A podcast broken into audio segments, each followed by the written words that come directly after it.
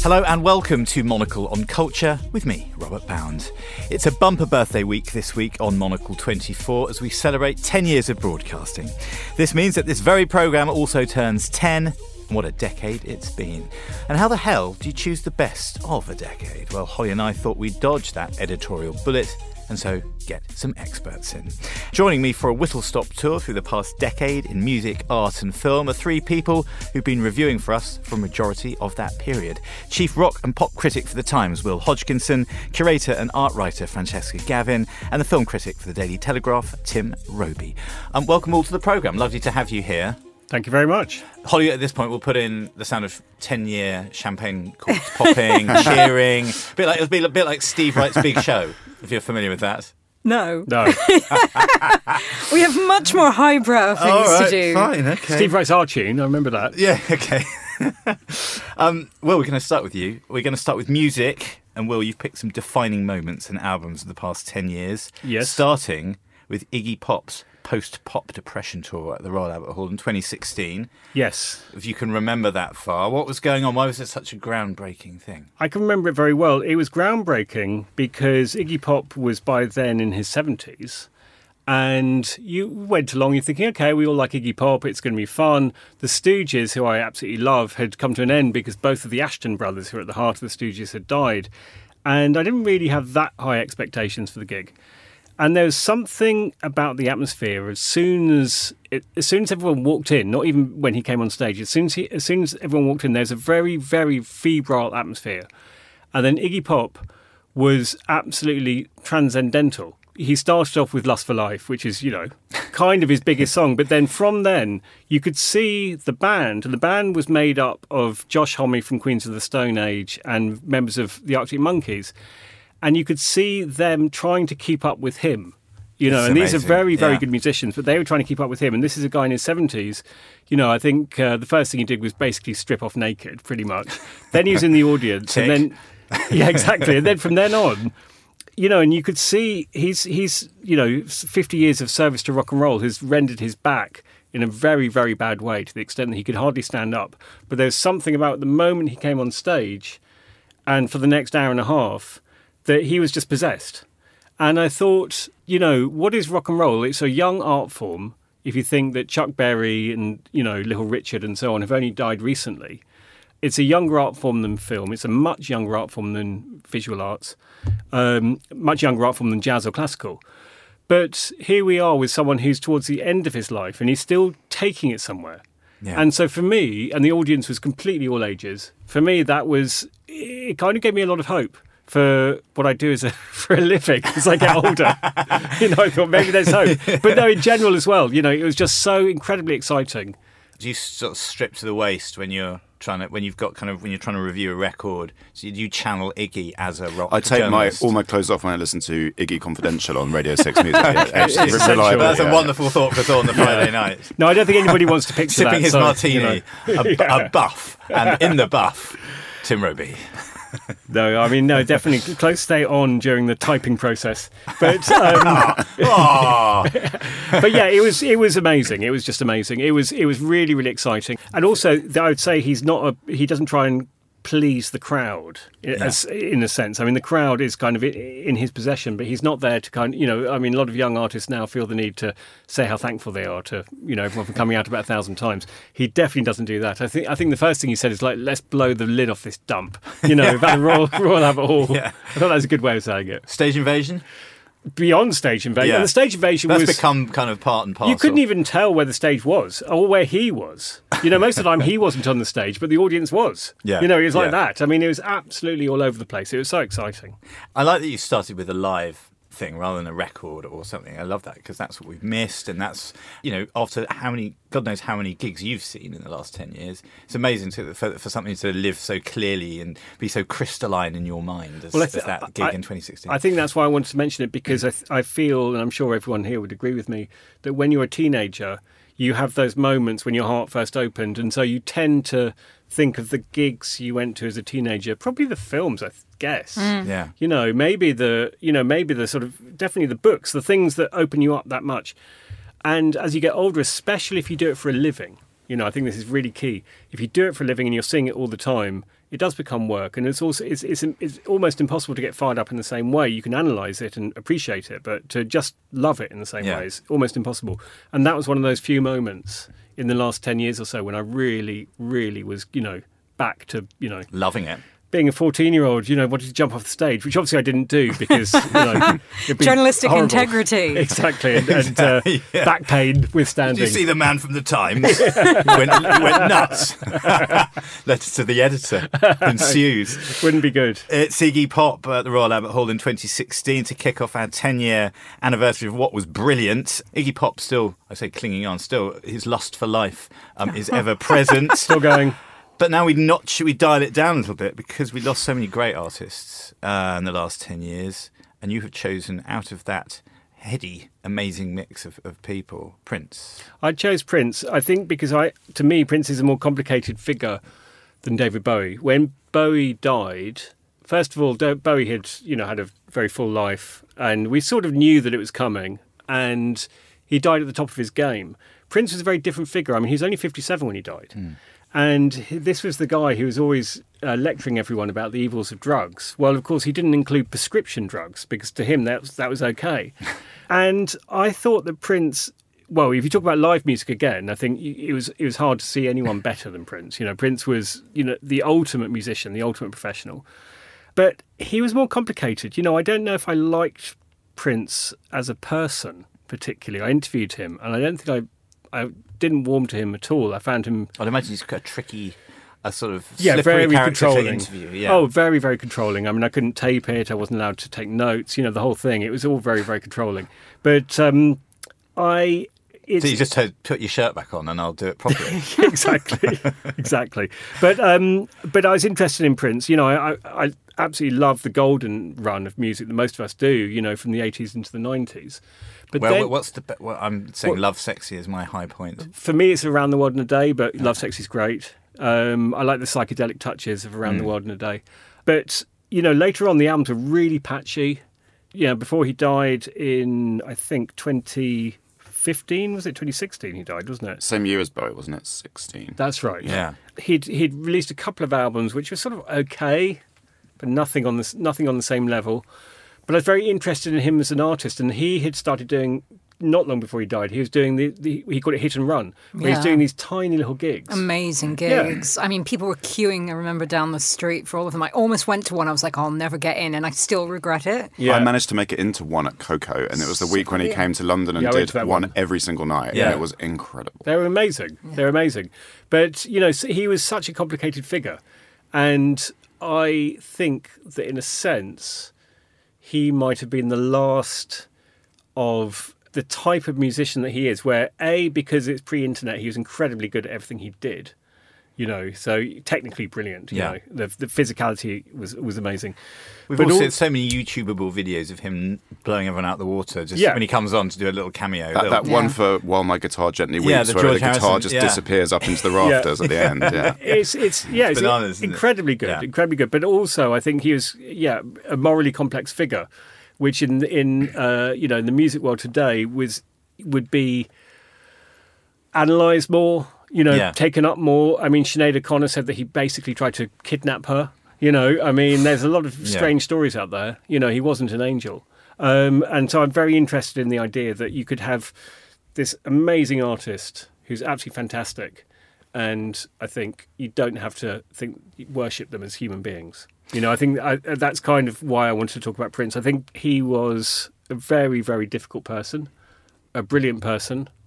Don't think he was exactly, you know, kind or generous. Do you know what I mean? I don't. I think he was pretty brutal, but then he inspired people to do incredible things yeah. you know so it's it's uh, it's an interesting example of someone whose abilities were hugely inspiring and you know what that means So yeah, the sad demise of Prince, and finally we are going to end with a record. Will it's Sufjan Stevens from 2015, Carrie and Lowell. Now this got a lot of murmurings of approval around the table before we switched on the mics. yeah Should we have a clip of it first? Well, the clip I would like to have is my favourite song, which is called Should Have Known Better. When I was three, three, maybe four, she left us at that video store. Mm, oh, be my rest, be my fantasy. Mm, oh, be my rest. What impression did this make on you when you first reviewed it? Well, Sufjan Stevens, before this album came out, I thought of him as talented, the sort of like the ultimate liberal arts indie guy. You know, the ultimate guy who, you know, makes albums with the National and wears all the right clothes and isn't it great and isn't it funny? and I liked him, but it didn't really. It's, it's a little bit, you know, doing. and that he More head than heart. no, I didn't. I don't know. Maybe, but it was kind of you know a bit indie folky, maybe a little bit uh, quaint. Um, and he had this plan to do an album about every single state in America, which he did two, Illinois and Michigan, which was obviously a complete publicity stunt, you know, to get make his make his name. But then this album came out in uh, 2015, and it's about his own story. So Carrie and Lowell is his mother and stepfather, and Carrie had lots and lots of problems. She had she was schizophrenic, and she had alcohol problems and drug problems and everything. And he had to deal with this when he was growing up. But Lowell was sort of his rock, and I think, and Lowell is still now working for his label. He sort of runs uh, Sufjan Stevens' label, and he introduced him to lots of music. He introduced him to people like Judee Sill, who's a great um, kind of folk singer. Uh, people like Nick Drake, all these really sensitive, thoughtful artists from the seventies, and it's got that spirit in it. It's very, the music is beautiful. His voice is absolutely incredible. But I think what really got me, and what I think it is the best album of the decade, is that he managed to tell his own story in this way, which um, you could relate to even if you couldn't relate to it. Because who hasn't had an unusual childhood Yeah. in some way, you know? So it was just for me, it was it was the perfect album. Really, it was incredibly revealing, at the same time as not being indulgent. You know, he really did take his life and he turned it into art in the best possible way. Um, I just think the songs are absolutely beautiful. Um, there's a song called Death with Dignity, which is obviously about her death and dealing with that. He's very Christian and he's dealing with his, his belief in it. He actually grew up in a cult called the Subud. Subud cult, I think it's uh-huh. called. I was named in that. It's not a cult. Is it? no, it was really big in LA. My parents were in it. Let's just say it was more like a form of Sufi inspired meditation. Wow. But yes, me and all my sisters, my family were How do all you, in. do you say Subud? Subud, yeah. Subud. yeah. Okay, so, so apologies for calling Yeah, it a cult. hey, it's okay. Yeah. It's just say it was very 60s meditation, Eastern Right. inspired so philosophy. that, his, that was his dad. so that's incredible that you're into that. yeah, yeah. Me, you, you all, my, me and my sisters were all named for it. My parents changed their name, and you kind of had these kind of group. Wow. It, So it was really big and creative, well, particularly Los Angeles in the 60s. Oh, that's really interesting. So he was Sufjan is, is comes from that. I mean, the name and and also he was um, he went to a school. I think it's called the Waldorf School, which is basically like Steiner. Yeah, we know Okay. Stein, you know Yeah. very very alternative. But yeah, he's it's it's a really amazing album, and, and I think it is a once in a lifetime album. I mean, we were just talking about it with uh, Tim was just saying a moment ago that since then the albums have been good, but not on the same level. And I, did an interview with him after the last one, which is called The Ascension, which I found a bit preachy actually. I thought, thought it was a bit sort of um, God coming to the front. a of little bit like that, yeah. And I, I was talking to him. I said, "Well, you know, could you ever go back to the Carrie and Lowell approach of doing something so personal?" And he said, "I'll never make an album like that again unless it's from within the insides of a psychiatric hospital. It took that much of a impact to do that. You know, That's your pull quote. I think it was. so yeah, that's my my favourite album of the decade, and I would say an album that doesn't date or sound like it's from the decade. It could be sixties, it could be seventies, it could be it could be twenty twenties. It doesn't really matter. How beautifully put. Thanks, Will, for uh, rounding up 10 years in music. Francesca, it is art time. Cool. You've picked three standout exhibitions of the past 10 years for us. And we start, oh God, Pierre Hugues. Huig. Hugues. I, can, I, knew, I knew I should have practiced this. Yeah. At the Munster Sculpture Project in 2017. So this stuck with you ever since you I mean, okay, yeah, it's interesting. With my three choices, let's say they weren't necessarily the most favourite things I saw in that decade, but I think they totally changed what the art world was. However, this probably was one of the best things I've ever seen in my life. Munster is a 10 year project that Kasper König always curates in Germany, and it's all about public interventions and sculpture. And Pierre Huyghe took an old ice rink and essentially turned it into a living sci fi installation where there were peacocks running around. He excavated it into crazy piles. There was an app. Bacteria open and close the ceiling. It oh, literally was the most strange dystopian weirdness. But I also thought it was super influential in the way that it opened up the idea of art not being made just by an individual, but the idea of the non human coming into authorship.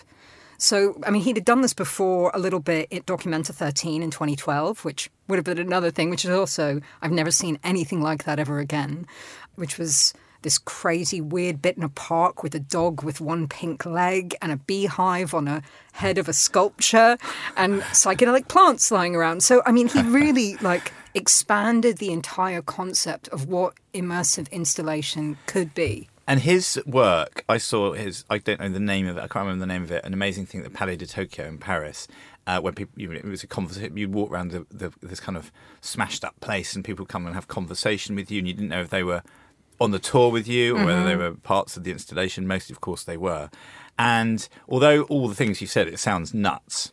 Just nuts, Nuts nuts in the sake. best But way. it's super moving and it's amazingly involving. And you've, you know, his his work, despite me not being able to say his read his surname off a piece of paper, Yes. is sort of moving and invol- and, and involving, right? It does Completely. And it really was him at like the peak of his skill before he got very into AI, which I think is a little bit more of like a different thing. Hmm. But him, like Philippe Parreno and Pierre Huyghe, who collaborated a lot, and that's Hmm. what you're thinking of, they really reconsidered the idea of time being the element on how you look at artwork as opposed to an object.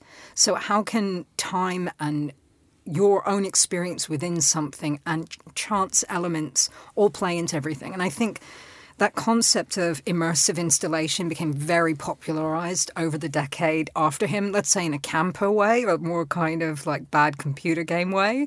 but with Huyghe, it just feels like unlike anything. It's, it's there's so much narrative without anything being said, if that's the way of putting it. Where does he sit in sort of terms of?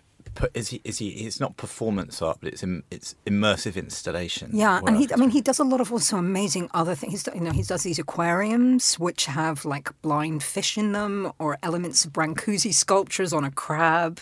I mean, there's. I, I remember one of the best things I ever saw him do. It looked like a garden sculpture with like a little bit of water coming out of it, and when you touched it, and you were allowed to touch it, it was warm, and it was one of the most strange hmm. feelings ever. So for me, like Huyghe's without a doubt, the genius of the past decade in terms of contemporary art. But Munster was, I mean, if you look up pictures, it's like looking at a sci fi film. How big was it? If you- It was an entire ice rink. Wow. Like, literally, he, he excavated. I mean, the list of the things that are made. Uh, the, and there's no ice. no, no, I'll give you the list of the ingredients in the exhibition. So it was concrete floor of ice rink, logic game, ammoniac, sand clay, phreatic water, bacteria, algae, bees, aquarium, black switchable glass, conus textile, incubator, human cancer cells, genetic algorithm, augmented reality, and a ceiling structure, and rain. It's like one of those cocktails I used to make at the end of Fry and Laurie. I just, I just really love the idea of a sculpture that largely consists, partly consists of bees. I mean, just a bee So sculpture. amazing. It's amazing. How did I'm going to ask the basic question? Basic Brenda here. Will was talking about how you know reviewing 100 gigs a year make, make turns it into work. How does this? How did this make you feel? I was well. Firstly, you first heard about it as like people putting up pictures on Instagram, hmm. and everyone was like, it was like a giant buzz to get there and see the thing. Everyone knew that this was going to be probably the last Munster because Kasper König's getting pretty old and it may not happen again. And it was everyone saying it's like unlike anything you've ever seen before. And I have to say, like, and also I've been so blown away by Documenta in 2012 with this weird, like, you're sitting around going, what is the art? Like, what is the thing I'm experiencing? What am I mm. feeling? What am I actually looking at? And ha- and I'd followed his exhibitions around in different places, trying to work out like what is this thing and that sense of curiosity i mean yeah i was i mean art i think i'm i think i'm in a lucky medium because as much as you can be burnt let's say by looking at a bland painting there's still so many people pushing like what an artwork can be that I just get I'm a big fan. I'm a nerdy enthusiast. So I like how was sort excited. of yeah, it's great that you your response is so fresh and kind of Yeah. you know the work is visceral enough for you to really be hit hit between the eyes by it. It's great. Totally. It really, really just gave me joy. So uh, Pierre Huyghe at the Munster Sculpture Project that was in 2017. Francesca, next up, it's Arthur Jafa, an American artist. Love is the message. The message is death. This was a 2016 film from him. Yeah. Tell us about this. Well, again, it was made in 2016, but I think it actually popularized in 2017. Weirdly, all the things I brought up are around 2017. Obviously, me, a, a yeah. big year for culture. you could have opened one more page in your diary for the Yeah, culture show. No, but it's true. okay, so obviously Arthur Jafa's film was it was originally allegedly made um, as a client for YouTube. He comes from a cinema, cinematography background and worked on films and music videos. And then Gavin Brown, the gallerist in New York who now works with Gladstone, um, brought him on and, and screened it in his gallery in Harlem. And it's essentially like an eight minute, seven minute film to Kanye West's Ultralight Beam. Oh, one of his hmm. best songs. Yes, Right. and this is pre-Trump Kanye, which I think was a little less sort of controversial. I don't know. I have issues, obviously, with Kanye now, and it was a sort of a montage film that mixed up together images of black triumph and success and cultural excellence with incredibly hard images of violence towards black bodies. This had happened just after St. Louis, is pre George Floyd. So I think it's, I mean, during 2020, at the rise of Black Lives Matter, Arthur Jafa's film was shown at 13 international institutions online for 24 hours during the pandemic. It's had a life that has exploded. He won last year's um, Golden Lion at Venice Biennale. Like, the film is incredibly hard.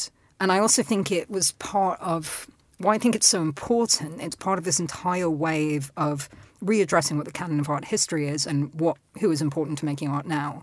And I think Jafa, like coming off the wave of shows like Soul of the Nation and things like mm-hmm. that, and people like Kerry James Marshall, who I'm a giant fan of. Yeah. But yeah, Arthur Jafa's film, I mean, it's obviously he's spoken about it afterwards, saying that there's issues where he's a bit like, have I allowed white people to like feel things but not do anything, which I think is a really valid thing. But it totally captured the zeitgeist of this moment of politics in a brilliant way.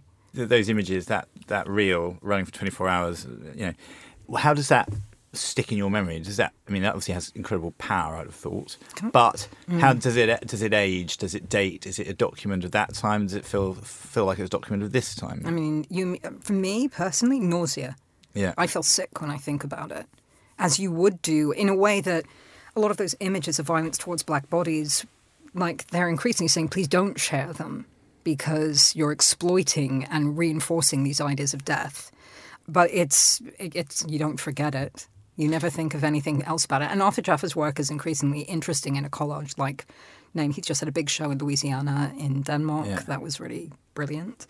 It's an incredibly emotional experience and a really unpleasant one, actually, if I'm being really honest. Even though you're still seeing images of just incredible joy and skill intertwined with it. In the same way that you would with, let's say, Kahlil Joseph's Black News, which is another great video installation where you're getting like a news channel from a black perspective. But yeah, the Arthur Jafa film is hard. But he's, I, I went to a talk he did around the time that this came out when he had a Serpentine show. And he was really brilliant. He was saying that he wanted film to have the same resonance and power as black music. And I think that's very much his motivation in terms of what he does. And I think in this film, he definitely managed that. But it was also reinforced by this kind of very kind of gospel infused track. So yeah, it's special. It's definitely still retained its power. It is Love is the Message. The Message is Death. It's Arthur Jafa's film from 2016.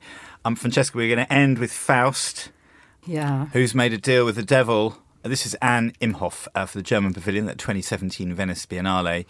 What was so momentous about Okay, this, listen. this this hoary old thing which is Faust? I'm going to say, like, it's not my favorite artwork. And I chose this for interesting reasons. I chose this because I think it really emphasized the nature, like, like let's say the Emperor's New Clothes nature, nature of the art world, but also the kind of vileness that comes with it. Particularly, this was at the German Pavilion of the Venice Biennale in 2017. It was curated by Susanna Pfeffer, who's a great curator. Anna Imhof had done some really good shows leading up to this, notably in the Kunsthalle Basel. And she it was like a real statement, a transformation of the pavilion into this kind of raised platform, dogs, hot androgynous youth in like kind of rock clothes, kind of performing. But the thing that really sticks in my mind is the way that collectors, these VIPs, were chasing these young bodies around the pavilion like vultures. And for me, I found that somehow indicative of the way the art market has kind of grown and this kind of desire for consumption of youth and looking for the new thing and wanting something experiential. So I mean, I mean, So the Im- artist Anne, Anne Imhof Yeah. was this. This was a great success for her that this was happening, right? I mean, this is that's a strange thing to witness. Yeah, I mean, it's a weird. I mean, she's done a lot of big things since. Currently, Yeah. she has like a giant. She's taken over the whole of the Palais de Tokyo in Paris. She's done released albums with Pan. She's had a very successful career coming off the back of this. I mean, she came from like a club background, like as a bouncer. It's very like cool Yeah. in that sense, you know. And her project, uh, they've all got names like Faust or Angst or Sex. It's all like. It's like a punk rock T-shirt with like Yeah. with like the cue to Berghain combined. Yeah, yeah. And I feel like actually she might have had time to develop her work in a more nuanced way without like the uber success. But for me, like as an art world mo- moment, I've never quite seen anything like the opening of that. There was obviously like this huge shift towards performance in general in the art world in the past decade. Like performance became valid as opposed to seen as something embarrassing, with terrible results in some cases. If I looked at what happened at Art Basel this year, but, but um, yeah, I mean Anna, like her work is clearly at the crux of like it's kind of also like emotionless in a way. It's kind of got this kind of rigidity. It's like someone smoking a cigarette really slowly. I like that. I think we'll end it there. Yeah. that's a bit, that's a nice image. Cool. A very cool, clean Yes. image for us to wrestle But yeah, with. 2017. What was about 2017? 2016, 2017. I don't Yeah. know. I didn't think about that when I, when I chose these three. I, it was only afterwards. In fact, it might have been when you pointed it out to me Yes. just now. Mm. Thanks, Francesca. We're going to finish with Tim Robey. He's going to rev us up first. We're going to Mad Max Fury Road, George Miller's remake. So we ha- shall we shall we have a clip from this and get into the get into the mood? It is by my hand. You arise from the ashes of this world.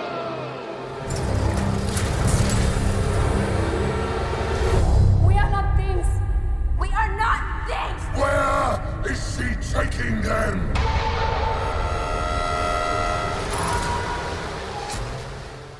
And that was a mad little bit of Mad Max. Thanks, Tim, for getting us back into Mad Max territory. This felt like something that hit us all right between the eyes when it when it was kind of unleashed in cinemas. It, it really did, yeah. I, I, I must say, I've got a couple of guilty regrets for films I've not chosen out of these three. I'm sure And we- I yeah, just yeah. want to say I'm very grateful to Francesca for choosing Arthur Jafa's film because I, one of my regrets is not choosing Steve McQueen's 12 Years a Slave, which I think mm. is a, a kind of a monumental piece of art on similar themes. Um, but the thing about Mad Max Fury Road, here I am choosing one of the biggest box office successes of the last 10 years, but it's also a monumental work of art. It's one of the rare films which managed to be just an extraordinary commercial phenomenon, reviving a dormant franchise that, you know, no one had touched since the 80s.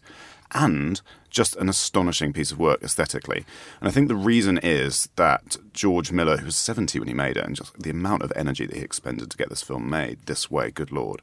Um, but he thought through exactly why it needed to stand out from the, the landscape of blockbusters because we're you know we're in a, an age of being saturated by by spectacle and kind of Marvel overload and you know digital over over the top CGI at all times to the point where nothing that we're watching on on screen feels real sometimes. But in this film, because it inhabits such a kind of very specific, like very tactile, post apocalyptic environment, George Miller knew it had to have this kind of totally junkyard aesthetic and it had to feel grimy and as though you could smell it and feel it and taste it. And he managed that. And I think he managed that by insisting that they make so much of this film the old fashioned way. I don't think you could find a, a film on the scale since something like James Cameron's Aliens, where they went and they shot the film and they shot it stunt for stunt. They had stunt drivers shooting the damn thing, and they knew exactly which bits they needed to kind of superimpose digitally. But they they achieved that in a kind of flawless fusion where you really do not know where one stops and the and the next one starts. And I was just absolutely blown over by it on that level. I couldn't believe how good it was, Yeah. and how real it felt, and how kind of much impact it had on that level. Um, and thematically, also, I think it's just amazing as a, as a kind of revival of that story. Uh, the injection of this kind of the element of Charlize Theron, essentially Furiosa, and the kind of the, the gender parity between her and, and Tom Hardy's Max. The two of them are barely friends, and in fact, at the beginning of the film, they hate each other. By the end, they've formed this wary alliance, but they could not have got through the experience without each other. And you literally, you, they, they need each other to, to get through the, the survival story of that film. Also, the daring of the structure of the film, which is a kind of bungee jump where you go all the way down the path in one direction with these characters, get to know them. A long, long way from where you started, and then they made a decision they have to come all the way back, step by step. Brilliant, brilliant. A lot of people would have sort of, at a script level, gone, "Hang on, we're we going to just go back?" But that is the kind of genius of it, I think, as a as a as a story. Um, so yeah, I was just absolutely exhilarated by it. I don't think there's been anything like it. Nothing Marvel has done can, can touch it. It's Yeah. not, not even touch the hem of its garment. You know, It's um so ama- so sort of incredible directorial oversight, kind of perfect storyboarding, guts, and kind of a bit of good old fashioned yeah costumes, sets, stunts, reality, I suppose, for something so mad and post apocalyptic and science sci-fi. Um, just everything and Yeah. and weirdness and just Yeah. all the weird touches. You know, Nicholas guitarist- Hoult's, the the guitarist guitarist. Nicholas Hoult's character and the weird silver spray Oh, thing. so and the- good. I Yeah. love uh, that. mediocre and all of that. Just every every single soundbite that the film threw out that you could kind of quote and people would know exactly what you're talking about. Yeah. There are very few films that go out on that many limbs and kind of managed to stay afloat somehow. such furious energy to it. Um, yes, right. Exactly. I mean, it's just no scene was boring. No, th- I yeah, I only saw it once at I guess a screening, and and and that, I don't know. That's lived with, with me because I don't think it's the kind of thing you can watch on your TV. But am I wrong? Am I- Does No, it? do- I think I saw it three so- times. Three Yeah. times in the cinema. They did a reissue of it in black and white, which I didn't see, but people said that was quite an interesting thing to go to. Mm-hmm. No, I've I've waited. I'll, I'll wait again until it comes back on in the IMAX or something in a Yeah. couple of years and, and, and have another go. But I will keep going back to it. It's just it just does not lo- leave the imagination, does it? It Yeah. just sticks there. Yeah, it is. It sort of burns. It's clearly, I, lo- and again, it's wonderful. All three of you. It's so wonderful, Tim, having you so so enthusiastic about something. This is a great show, and to to prove that the how how important the critic is, and how much you how much you all love what you do. It's really, it's really, it's it's wonderful. It's bewitching. So that is Mad Max Fury Road, George Miller, 2015. Um, a little change of pace with Todd Haynes' Carol. Also, also 2015. So maybe that's my 2015. year. cinema, it's 2015. It's a Everyone just little looked bit at one page you. of their diary. Yeah. Um, let's have a little clip of uh, Todd Haynes' Carol. How many times have you been in love? You're always the most beautiful woman in the room. Therese Belivet. Carol.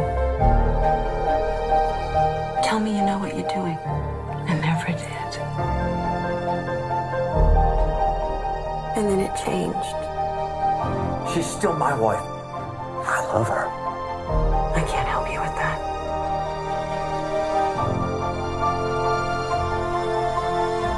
It shouldn't be like this. I know. Bit of Carol, beautiful score too. How does this make it onto your onto your list? As, uh, as I say, we- it's a big gear change from Mad Max. It's- it certainly is. nicely and rightly so. Um, yeah, another one of my guilty omissions is that none of my three films are directed by women. And clearly that's been one of the major stories in cinema of, of recent years, especially with success of films like Nomadland and, and Ladybird. Um, and so I do feel guilty about that, but I, I want to sort of do some special pleading here uh, because exquisitely directed. This is not a moral co- this is all right, it's Exquisitely directed though the film is by Todd Haynes, the, the the kind of whole calculus of like you know we need female directors at all times it slightly neglects the role of the writer. And I'm not only talking about Patricia Highsmith who wrote the book. This is based on The Price of Salt, which is a kind of underground lesbian classic from 1952. But I'm talking about the screenwriter of this film, Phyllis Nagy, who's an incredibly gifted and expert playwright whose words in this film are so well chosen. If you've read the book and you sort of study the script, it's just the most perfect piece of, of adaptation. It's absolutely bang on on every note.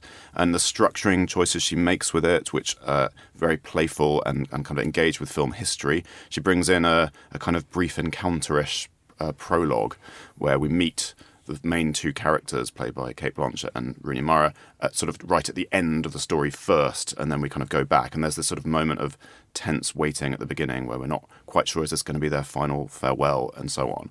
So she she has set up everything here for Todd Haynes to kind of make uh, one of his most exquisite films. I mean, it is it's just the colours in this film, the, the, the score as you mentioned, Carter Burwell's score just the the design elements, every, everything that Todd Haynes knows how to do in cinema, his his use of the costumes, Sandy Powell's costumes, the the palette, the entire palette that he's working with. Um, I, I, think it's sort of the mo- one of the most perfect pieces of filmmaking. I think in the last ten years for sure. Uh, there's almost nothing I would sort of tinker with. It's it's just Yeah. seems it seems so complete, um, and it also is kind of quietly revolutionary in its way, uh, in the same way that I suppose you could argue Brokeback Mountain had been 10 years before, but to have, you know, a same sex love story made with this kind of classicism, uh, I think, was, was something that really stood out for me. I remember seeing it in Cannes at the, the first press screening in, um, in 2015 in Cannes. And I was lucky enough to be doing the review, but you have sort of a, a, barely over an hour when you come out of one of those screenings to kind of get your thoughts down and literally get that File filed it, into the, yeah. the newspaper the next day. And I was genuinely in tears as I exited the film and I kind of had to rush to a computer. And that is actually the best way to write a review when you sort of have no, there's no moment for you to mediate. It just has to pour out. Um, and I loved getting to write that piece and then interviewing Todd Haynes about it subsequently.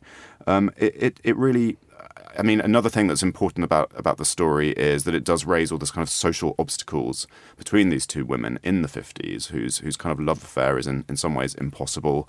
Um, you know, one of them is is uh, married and uh, has children, and Rooney Mara's character has yet to find her feet in life really, and doesn't really know who she is as a person. There are all these obstacles in their way. Uh, and the film keeps asking the question of whether they will succeed in, in overcoming them. And I think it keeps that question in play so perfectly right to the final shot. It's one of those films where the, everything, the tension of the entire film hinges on the final shot.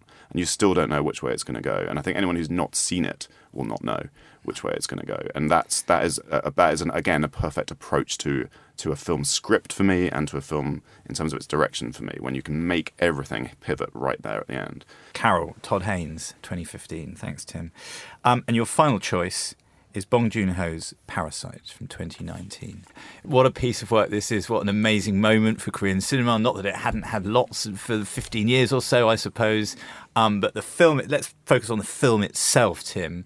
Um, did you know what was coming when you sat down in the screening room somewhere in Soho, inevitably, maybe, or maybe you saw it at Cannes, I don't know. Did you know what was coming with this thing? I did see it in Cannes actually. It screened the, f- the same day as Quentin Tarantino's film that year, Once Upon a Time in Hollywood, and these are two big, heavy-hitting films which would go head-to-head at the Oscars later. Uh, and I think it was it was very well received in Cannes, but it was slightly drowned out by the hoopla around Tarantino in a way. When I saw it, I was just immediately sort of agog at, at its construction. Uh, for a film to be this clever, this playful, this funny, and this deep, and this dark and light, and just to, to- the, the range of tones that it manages to pull off is just incredible. You know, you could make a very self-serious film on this subject of kind of class war, I suppose, uh, but Bong Joon-ho keeps it incredibly energetic and playful, but he knows exactly when to kind of gut you at the right moments. He knows how to make it matter as well as how to make it very entertaining. Uh, I think almost everyone who sees it just acknowledges what a, a brilliant piece of work it is. It's it's just it's sort of absolutely perfect in its own um, in its own structure and tone. The the middle, the sort of whole middle section of the film, which basically takes place over one night, which is a nice uh, uh, sort of a longer within the script, but sort of everything builds to a to a crisis there as the the Kim family think they're sitting on top of the roost, and they think they are, and they've they've managed to kind of inveigle their way into this household through such cunning and duplicitous means and, and sort of slightly deadly means. Uh, and yet they don't realize that the, the kind of social order is going to reassert itself. They're going to be thrown back to the bottom of the pile again, as they always will. And for the film to kind of have the courage to kind of say that and sort of to say that, you know, social mobility is in fact very, very difficult to achieve, much as we might hold it up as an ideal, I think is is a bold and very political kind of statement here, there for, for Bong. Um, I, it was just one of those great moments in, in the Oscars as well when it did win, and that was sort of that's sort of the reason why I've picked it you know, it really it made history as the, the foreign language best picture winner. But I think the real moment that people remember is when Bong won best director. Uh, and he, not only did he get sort of a standing ovation, but he he elicited one for Martin Scorsese on stage, Yeah. and he kind of gave that call back to everything that he'd learned from Scorsese. And you sort of get the sense of these great craftsmen who've studied each other's work. You know, he's clearly watched all of Scorsese's films over the years. They've they've taught him to be the filmmaker that he is, and he has advanced in this film to the absolute top of his game. You know, all his subsequent films, sorry, earlier films were you know extremely interesting.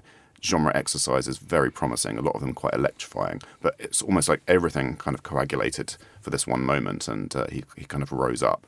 I love that about it, and uh, yeah, I just again a film that I really look forward to seeing. Whenever I next see it, I'm going to have a great time. I know I am. Yeah. uh, I'm going to love the bit where the peaches get rubbed in that person's face. I'm just going to. Abs- I just know there's all these bits in it that I know I'm going to adore all over again.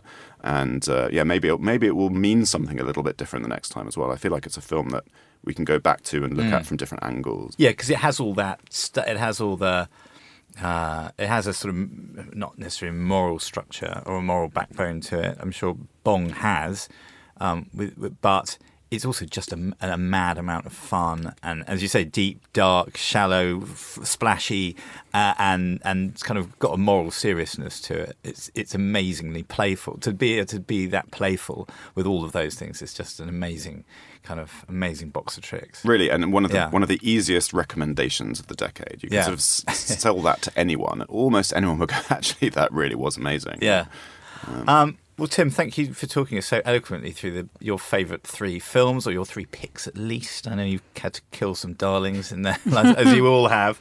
Um, and thank you. It's rather touching as well to hear you all loving things so much and filing your Carol copy from Cannes with tears in your eyes is a wonderful image, but not one that we necessarily want to end on. But it is wonderful. It's nice that, that you guys love what you do so much. And thanks for the last 10 years of being such wonderful guests on this programme and um, being so warm and wise uh, on these airwaves. Um, that brings us to the end of today's episode of Monocle on Culture. Thanks to my guests, Tim Robey, Francesca Gavin, and Will Hodgkinson. And today's programme was, of course, produced by Holly Fisher. We'll be back at the same time next week. But until then, from me, Robert Bound, thanks for tuning in.